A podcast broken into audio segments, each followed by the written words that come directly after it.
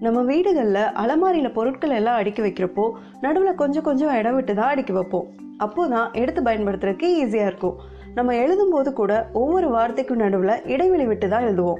அதுதான் பார்வைக்கும் அழகாக இருக்கும் வாசித்து புரிஞ்சுக்கிறதுக்கும் சுலபமாக இருக்கும். அதே மாதிரி ஒவ்வொரு உறவுகளுக்கு இடையிலையும் சின்ன சின்ன இடைவெளி இருக்கிறது தான் வாழ்க்கையை அழகாக்கும். வணக்கம் நான் சரண்யா. இது கேளடி கண்மணி தமிழ் பாட்காஸ்ட் இப்போது நம்ம ஒரு பஸ்ஸில் ட்ராவல் பண்ணிகிட்ருக்கோம் அதில் அளவுக்கு அதிகமாக கூட்டம் இருந்து சின்னதாக கூட ஸ்பேஸ் இல்லாமல் இருந்தால் மூச்சு முட்டுறதா உணர்வோம். எப்படா அந்த பஸ்ஸை விட்டு கீழே இறங்குவோன்னு இருக்கும்.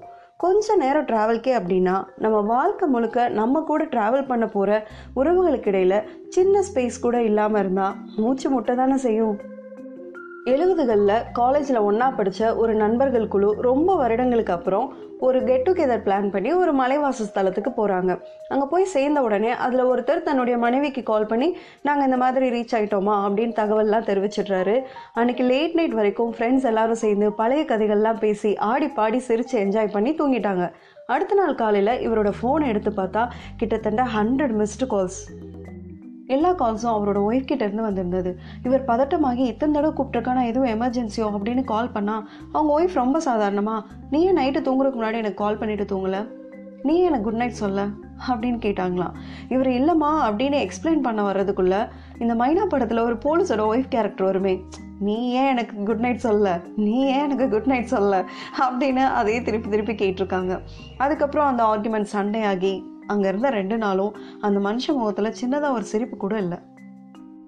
இந்த இன்சிடெண்ட்டை நான் ஒரு உதாரணமாக தான் சொன்னேன். அதுக்காக பெண்கள் தான் இப்படி நடந்துக்கிறாங்கன்னு கிடையாது.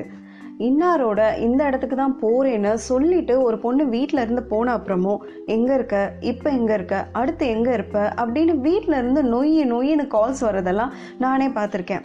நம்மளால ஏன் நமக்கு இத்தனை நெருக்கமான நம்ம நேசத்துக்குரிய உறவுகளுக்கு அவங்களுக்கான ஸ்பேஸை கொடுக்க முடியல?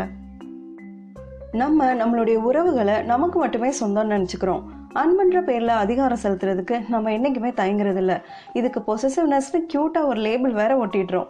ஆண் பெண் உறவு தான் இல்லை எல்லா உறவுகளுக்குள்ளேயும் இந்த பிரச்சனை இருக்குது யாதனின் யாதனின் நீங்குவான் நோதல் அதனின் அதனின் இளன் அப்படின்னு ஒரு குரல் இருக்கு. இந்த குரலோட அர்த்தம் என்னன்னா எதுல இருந்தெல்லாம் நம்ம பற்று நீக்கிடுறோமோ அதனால வர துன்பங்களும் நம்மளை அஃபெக்ட் பண்ணாது அப்படின்னு அர்த்தம். உறவுகளில் இருந்தும் நம்ம இந்த பற்றை மட்டும் எடுத்துட்டோம் அப்படின்னா அந்த உறவுக்கான ஸ்பேஸை நம்மளால கண்டிப்பாக கொடுக்க முடியும்.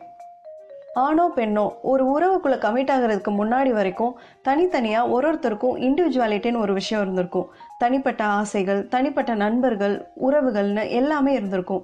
அதை எல்லாத்தையும் விட்டு கொடுத்துட்டு தான் இப்படி ஒரு உறவுக்குள்ளே ரெண்டு பேரும் இருக்கணும்னா அந்த உறவு ரொம்ப நாளைக்கு நிலைக்காது. அப்படியே நிலைச்சாலும் ஆளுக்கு ஒரு மாஸ்க் மாட்டிட்டு தான் இருக்கணும். நீங்களே முடிவு பண்ணிக்கோங்க. மாஸ்க் மாட்டின அன்பு வேணுமா? இல்லை உண்மையான அன்பு வேணுமான்னு? சின்ன சின்ன இடைவெளிகள் வாழ்க்கையை அழகாக்கும். அந்த இடைவெளியை உங்கள் உறவுகளுக்கும் கொடுக்க மறந்துடாதீங்க நாளைக்கு இப்போ சொல்ல சந்திப்போம். நன்றி. பெண்ணாய் பிறந்ததில் பெருமிதம் கொள்வோம். thank you